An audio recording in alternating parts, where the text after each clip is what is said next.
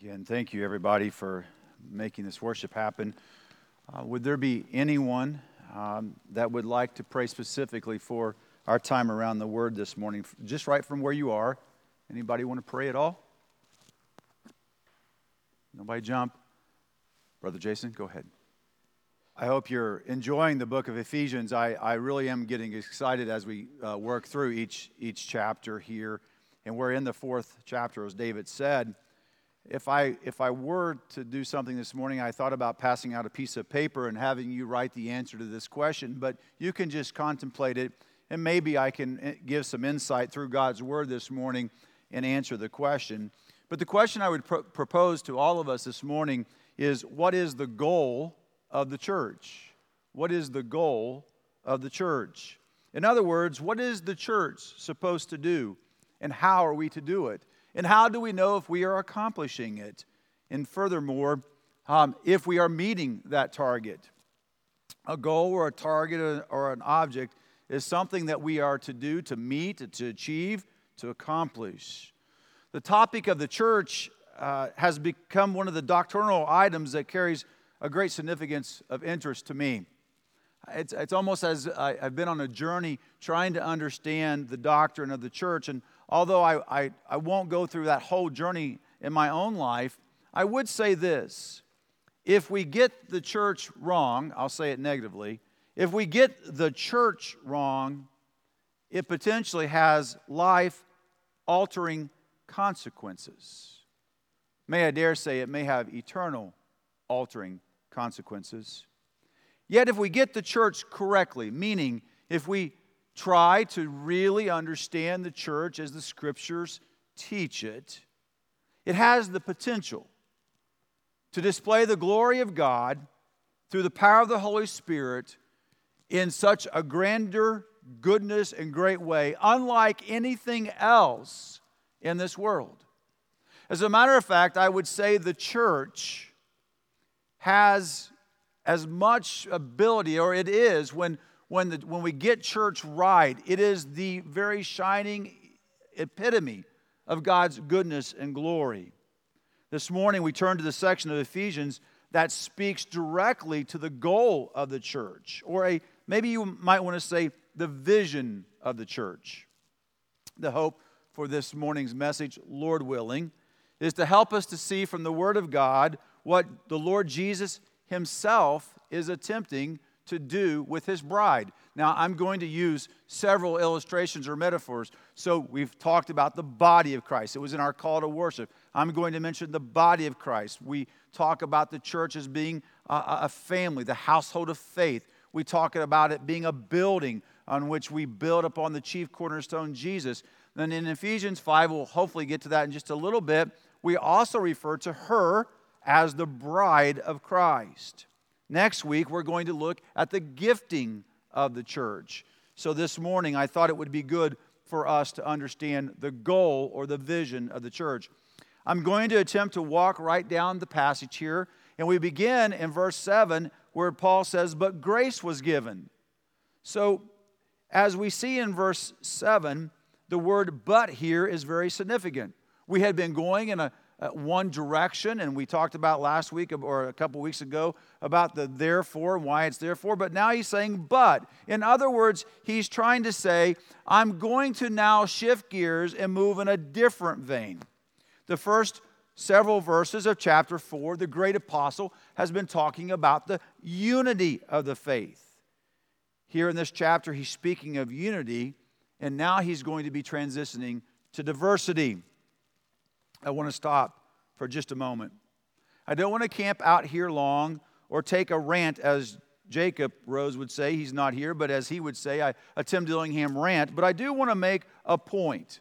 I think a person preaching the Word of God needs to exegete the current climate or culture. We need to understand what we're, what we're living in. And I just want to say that there's a lot of talk in our day and age about this topic of unity or disunity.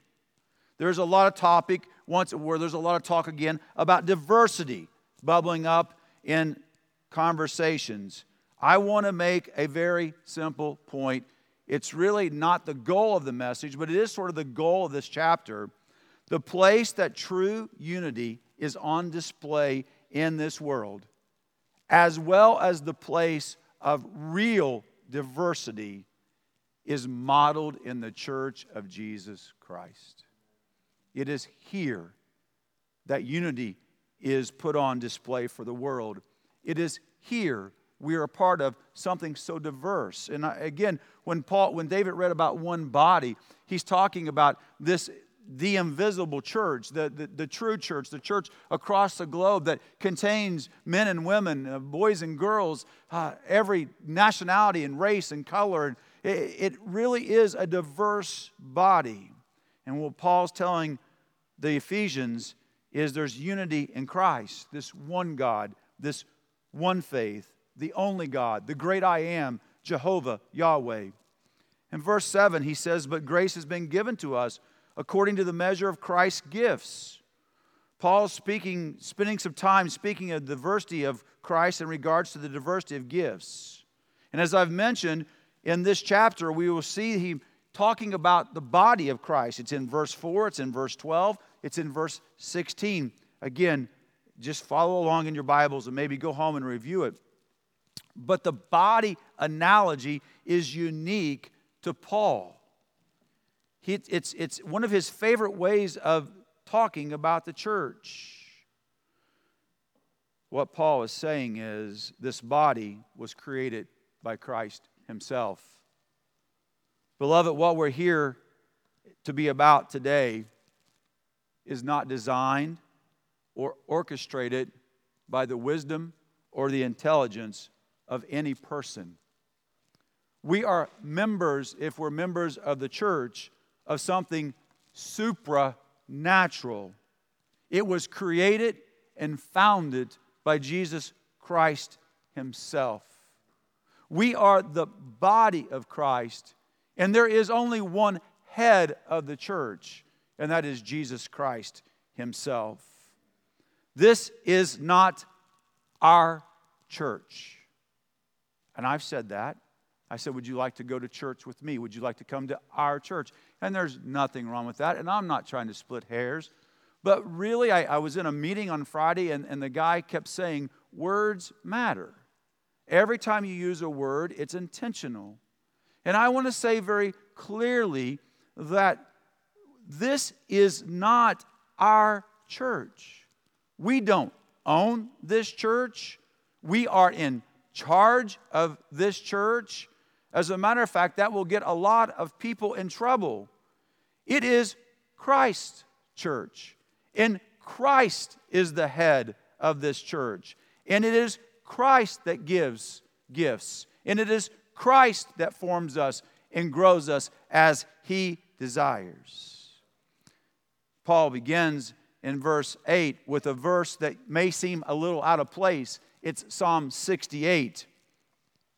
And as I studied over the last couple of weeks about Psalm 68, as you go and read it, it's a psalm of a returning, conquering king who's literally marching back into the city with the captives behind him. That's how a conquering king would do. He would march into the city, his captives would be behind him, and then the spoils of war would follow.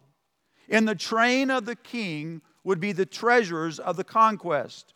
Paul is intentionally drawing our attention here because he's going to be talking about the gifting of the church. He's intentionally drawing our attention to the conquering King Jesus. He's intentionally quoting Psalm 68 under the inspiration of the Holy Spirit that it is this victorious king. Let me tell you this morning, I'm excited because we're worshiping and we're singing about a victorious king who has destroyed and conquered Satan, sin, self, and death. Isn't that good news? And just like in Psalm 68, the, it, the Israel, the, country, the nation of Israel, was not always obedient. They were sometimes rebellious. But the king would bring in the spoils and he would hand them out to the subjects of the kingdom. And just like that is the picture of the church. We're not always obedient. We, as a matter of fact, I know in my own spirit that just I'm just like Israel, I'm rebellious. But these gifts, these spoils of war, have been given to the church by our gracious, victorious king. So Paul's connecting the dots. And next week we'll spend some more time, Lord willing, about gifts. But before we talk about gifts, I would like to consider why would Christ give gifts? Why would God the Holy Spirit impart to every believer and follower of Christ a gift? Now that's next week, but let me give you a preview. If you're a born again believer of Jesus Christ this morning, if you're saved, if you've repented and believed on the name of the Lord Jesus Christ, if you've been born again, if you're a new creation, let me tell you this the Holy Spirit has given you a gift. Don't say, I don't have any gifts, because that's, that's saying that God isn't true to what He's doing. Everyone in here who calls on the name of Christ has been given a gift, and we're going to talk about that next week. So that brings me to the message this morning of the goal of the church the doctrine of the church. The theological word is ecclesiology, it's the study of the church. And it's something we need to know because you see, I, I want to say some things that have kind of bubbled up to the surface in my studies over the last couple of weeks. Do you realize the Word of God spends most of the New Testament writing specifically to the church? Writing specifically to the body of Christ. This morning, we're going to look at the gospel of the church, growing the church, guarding the church, and the glory of the church. I'd like to begin with the gospel of the church or the message of the church to the world. As I've mentioned a couple of times, I really struggled with this message for over two weeks, maybe a little longer because I knew I would be preaching next. And so I attempted. And, and as I began to study, I, I ran into something that one of the great preachers of a day gone by by the name of Doc, Dr. Martyn Lloyd-Jones. And if that's a name not familiar to you, Google him, get, get familiar with him. Dr. Martyn Lloyd-Jones was a great preacher in England uh, through the early 1900s until after World War II. And he was talking about the discussion of what is the church's role in the world. And I'm stealing, begging, borrowing, borrowing, plagiarizing here. But what Dr. Martyn Lloyd-Jones said is this, and I, and I, want to, I want to make sure that you're ready for this because there's a lot of talk about what we are to do as a church. What is our role as a church? As a church, we should do this in the community, or as, a, as our church, we should do this.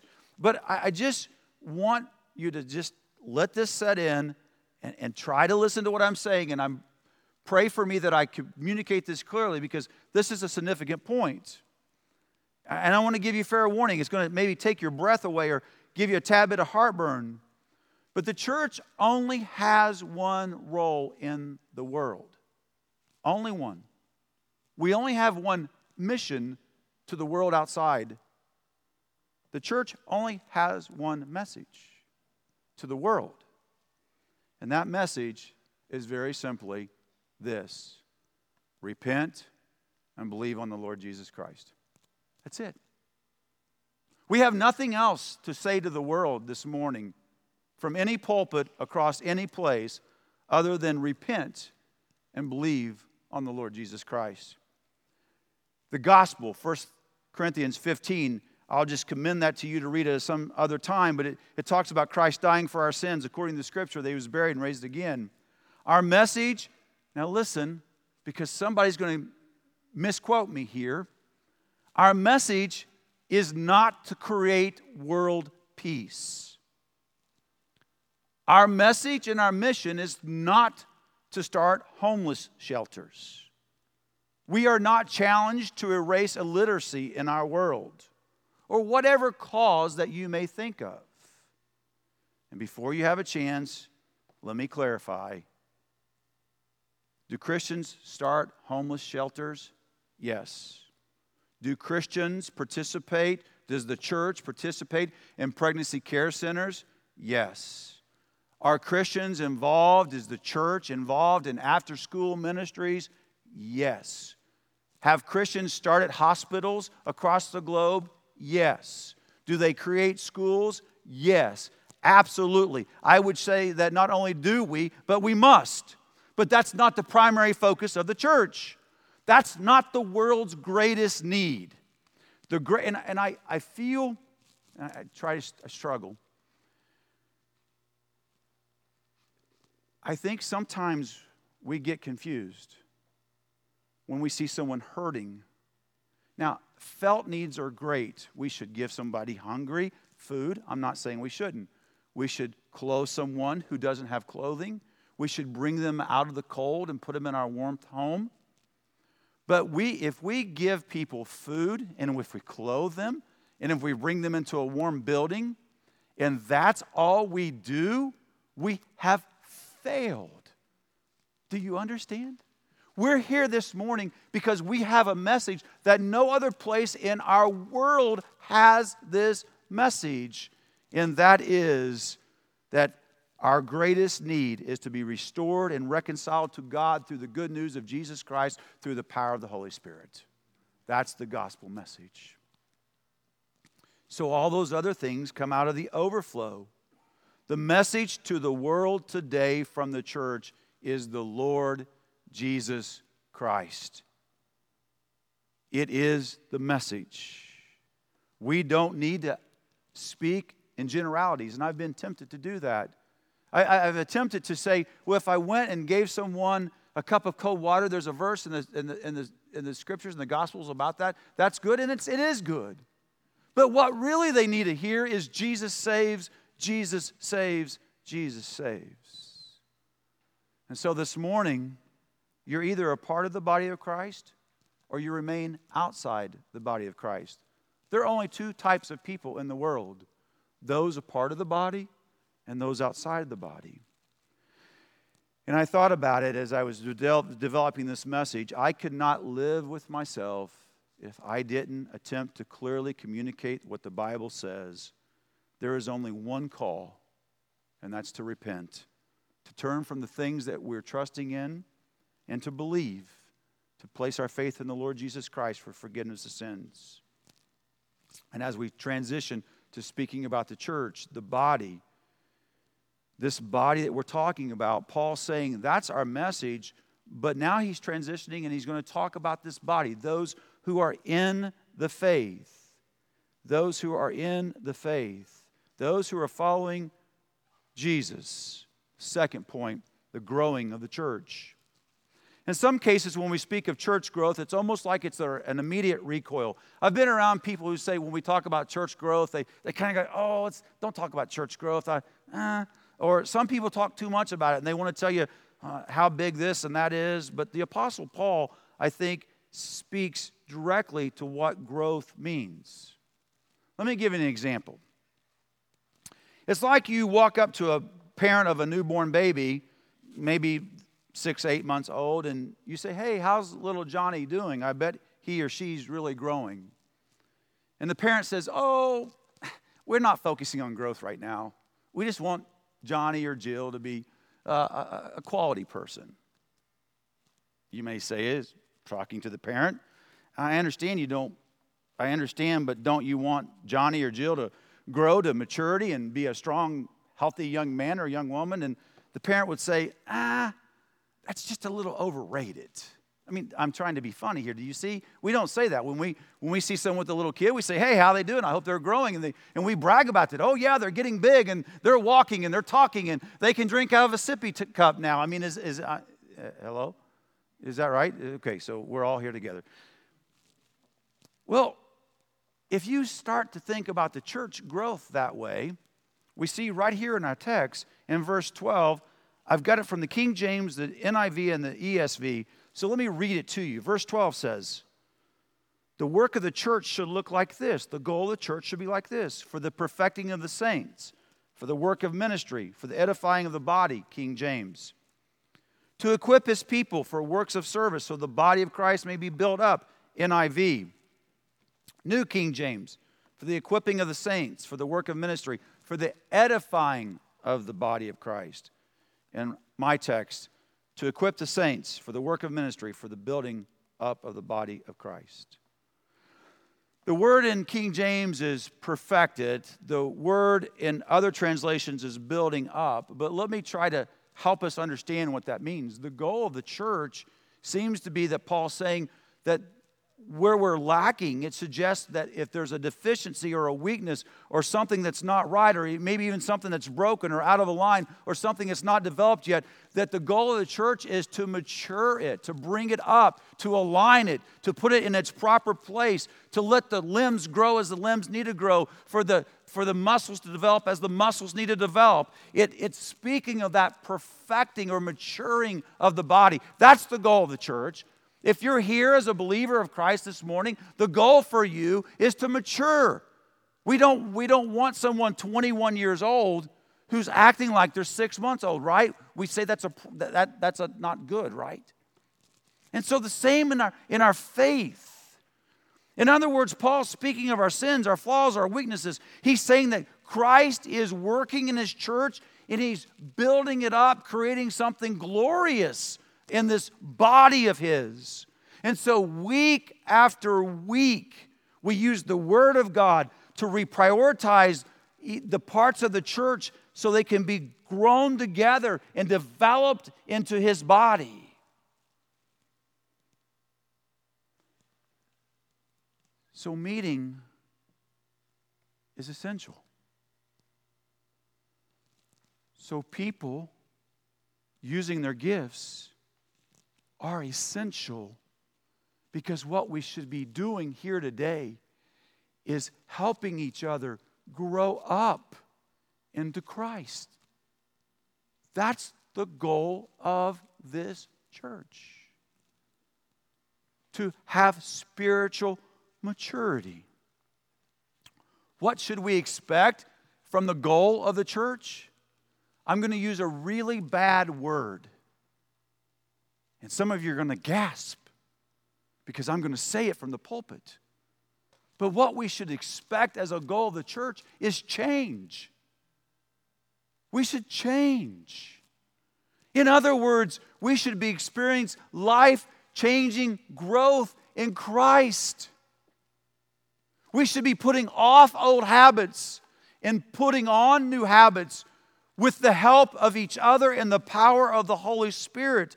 Things we once didn't, the things that we once did, we no longer do them because we're growing up in Christ. Where else is someone going to tell us, hey, you can't act that way if you're a Christian? If you're a follower of Christ, you just can't do that. You may not like it. You may have roasted preacher for Sunday dinner afterwards. But I can promise you that if we're here and if someone's preaching this word, and when, when COVID is over and we get back into Sunday school, the goal of all that is to help us to grow. It's called sanctification.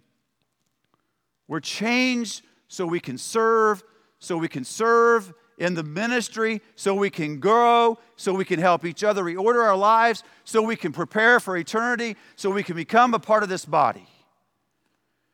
Next few words is the unity of the faith. We're equipping people for the unity of the faith.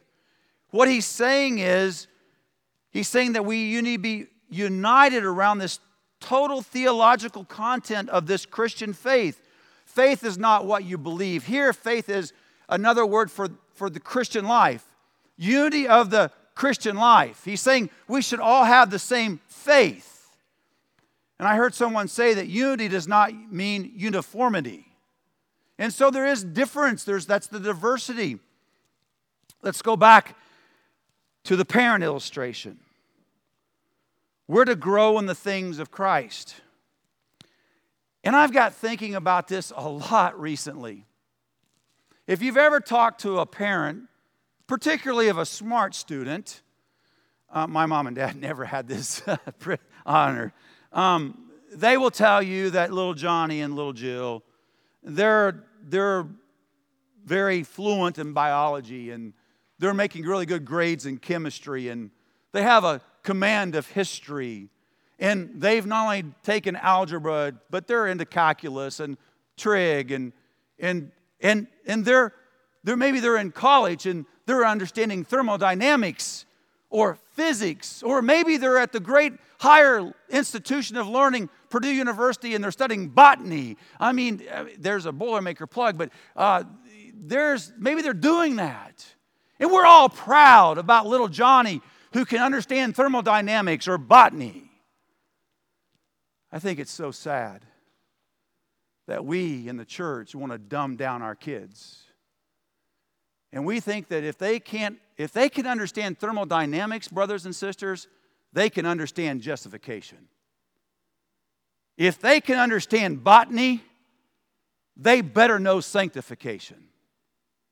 If they can understand the concepts of physics, we as a church body need to have them understand what it means to be glorified and sanctified in the immutability of God. We don't need to dumb down our kids. We need to raise them up and build them in the unity of the faith. Amen? Isn't that good? I want my, I want my grandkids to know more about Jesus than they do about physics. Now, I want them to know about physics. I don't know anything about physics. But I hope they understand the covenant of Noah or the covenant of Abraham or how Christ was our atoning sacrifice on the cross of Calvary. And so, brothers and sisters, it is the goal of the church to raise us up. To be a Christian is to believe and know things like Jesus was born of a virgin that his incarnation leads to his sacrifice, and his sacrifice leads to salvation, and that's essential for faith. He also says the knowledge of the Son of God. What's he talking about here? He's talking about knowing him intimately. And I, I, I, thought about this, and, and let me give you the best example I can give you. And again, failure for me. Um, you can know a lot about a person, but not know them. You can know how tall they are, what they weigh, what their birth date is, what their favorite color is, all those kind of things. But, but to know them means that you should spend time. You start to see how they're responding to you and you to respond to them, right? And so, what's the picture? Marriage. Marriage. Um, after three decades, I know Kim and she knows me. I, I, probably don't spend as much time, and I haven't worked as hard as I should, and I'm just a little bit of confession, but, but I know her. I, I know her better than anyone else, humanly speaking, I think. I think what Paul's pointing us to here is the goal of the church is to help all of us understand and know this Jesus. We sing that song, and he walks with me, and he talks with me, and he tells me I'm his own. It's, it's, it's the body of Christ. It's each of us. It's, it's Jordan walking into my life and sharing with me how Jesus has moved in his life, and he tells me that, and, and I'm thinking, oh, that's what he was doing over here the other day with me. And it's, it's that kind of re- relationship of getting to know, and all of a sudden, uh, I, I, can now, I can now do things that I, I once couldn't do. Now I can not just only crawl, but I can walk. And now I can not only walk, I can run. And now I have muscles to stand under pressures that I couldn't stand under before because Chad's helped me or Brian's helped me. They've encouraged me to lift. I mean, have you ever been in a gym? And maybe you haven't, but, but if you've ever worked out with someone in a gym, it's kind of a neat experience. And as you can tell, I don't do that a lot either. But I remember when I was in college, I went with a, a roommate and, and he took me to the gym. First time I really ever worked out and you know he's standing over me and i've got weight on me and i'm trying to i'm trying to bench press and i'm a weakling and i'm struggling and you know he didn't he didn't look at me and say oh you stupid idiot you, you wimp you can't do this? No no his name was joe and joe would look and he would say come on push push push through it. Come on. And i'd get up and come down and i want to quit. He'd say oh no no no jake he'd say come on do it one more time one more time just push push push. And we would do that and he started doing that. And, and, I remember mom and dad came and picked me up at Thanksgiving at Purdue, and I couldn't walk or move. They thought something was wrong with me. I'd been working out. I had all, all these muscles I didn't know were here. I couldn't, I couldn't move. And, and, I, and I say that to you because that's what the body of Christ is to do, right? It's, it's, what, we're, it's what we're here to do. Let me, let me give you what maturity looks like. Take your Bibles and turn to Galatians. Brother, what time is it? Galatians chapter 5. Okay, 11:30. That's good. I didn't bring my watch up here, so I'm going to get I'm going to get down with this quickly. But let me, let me tell you what maturity looks like. I knew this would be a problem. Galatians chapter 5, verse 22. I'm only sharing this with you because I'm trying to encourage you. I've been praying sort of the same prayer uh, for every day for, for, for several days now. And it comes with, uh, with a little bit of Ephesians 4 and Galatians 5. And so, in essence, what, I, what I'm praying is, Lord, I want to live in a manner worthy of the gospel today, and I want it to be so. So, I, so through the power of the Holy Spirit, my life looks like this. Now, we're not going to talk about the, the fruit of the Spirit, but let me just give you one of the things. It's not fruits of the Spirit, it's not plural, it's one fruit. And I, I, think there's a, there's a temptation for us to have it many fruits because we think, well, I've got the fruit of love, but I don't have the fruit of patience, and that's okay. I'll just go get some patience when I need it. What he's saying is, is, is this is a, a maturing of a person. In a, uh, and, and this is convicting. The reason I'm praying this is because it's convicting to me. If we want to know what maturity looks like for a Christian, it's this but the fruit of the Spirit is love, joy, peace, patience, kindness, gentleness, faithfulness, gentleness, self-control. How you doing? I'm struggling. I'm struggling. But that's why you're in my life. That's why I tell you I need you. I need you to help me become this man. I want to make two more points, and I'm just going to, I'm going to go real quick. The third point of our message this morning is the guarding of the church. And I, there may be a message here later. But if you look at verse 14, it says, So we may no longer be tossed to and fro by the waves, carried by every wind of doctrine. I just want to say this. You can talk to me about it offline, but brothers and sisters, the church is being crashed by the waves of society like never before in my lifetime. And the doctrines of the church are under attack. And we need to band together and encourage one another and guard one another. One of the things that we're living in is, and I, and I won't spend a lot of time, but just humanity is under attack. The very first two chapters of Genesis are under attack in our day and age. We don't need to be tossed to and fro. We don't need someone coming into our church telling us that God did not create us male and female in his image. The doctrine of marriage is one man, one woman, that God ordained marriage. We didn't design that. We didn't design marriage, God designed marriage. So we need to make sure we're together to guard against those deceitful schemes.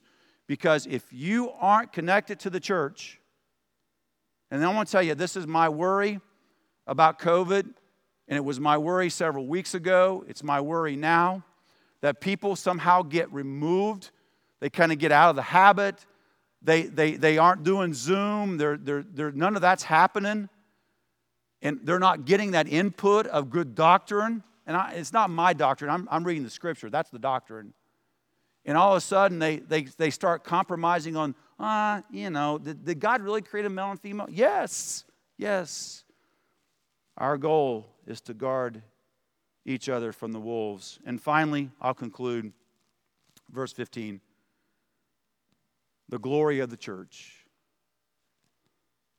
This church any Bible believing, gospel preaching church is here not to entertain us, not to make us feel good or bad, not to meet our fancies. We're here this morning to glorify Jesus Christ. He's the head, verse 15. We meet because of Jesus. If you're here for any other reason, I'm glad you're here. I hope you hear something and the Holy Spirit will draw you but I will tell you this morning the only reason we meet is because of Jesus. In verse chapter 5, what is he doing? He's making us a glorious church. He's perfecting us. Just look at verse 5. He talks, we're going to come to marriage soon, but the example is how Jesus relates to the church. He's going to present us as a bride in splendor, without spot or wrinkle or blemish for himself. He's preparing us for that great marriage feast that's going to take place into heaven. Aren't you excited? I'm excited about heaven. I'm excited when I get to see Jesus. I heard the song I Can Only Imagine the other day. I can only imagine when I meet the one who saved me. The goal of the church, the goal of the church is one message repent and believe on the Lord Jesus Christ. The goal of the church is to grow. What does growing look like? It's unity of faith, knowledge of Jesus. It's, it's this maturing. The, go, the guarding of the church is to protect us from all the craziness outside these walls. We're to help each other. In the glory of the church, it's Jesus. It's Jesus. Let's pray. Father, I pray that you would help the ears of the hearers take your word through the power of the Holy Spirit and and Lord, you would have your way with what happened. I, I, pray, Lord, that there's anyone, whether it's on Zoom or here at the church, that, that hasn't come to a place where they've repented and believe on you, that this would be the day of salvation. That this moment, right now, they would turn away from themselves and turn to you. I pray for the rest of us, Lord, that we would recommit and ask you to help us uh, to be a part of the body. And don't let us take that carelessly or casually we're here to, for each other to serve and to grow because we want to be mature in the faith. And Father, I'm grateful for your word. I'm grateful there are men and women who have been in my life, older saints who've helped me mature. I'm grateful for younger saints who are still teaching me things. And Father, if we all could just have that, uh, that, that concept that they're this body of Christ helping each other one be knitted together uh, for your glory, uh, what, a, what a thing that would be to this world. I pray this in Jesus' name. Amen. Amen. Thank you, Brother Timothy.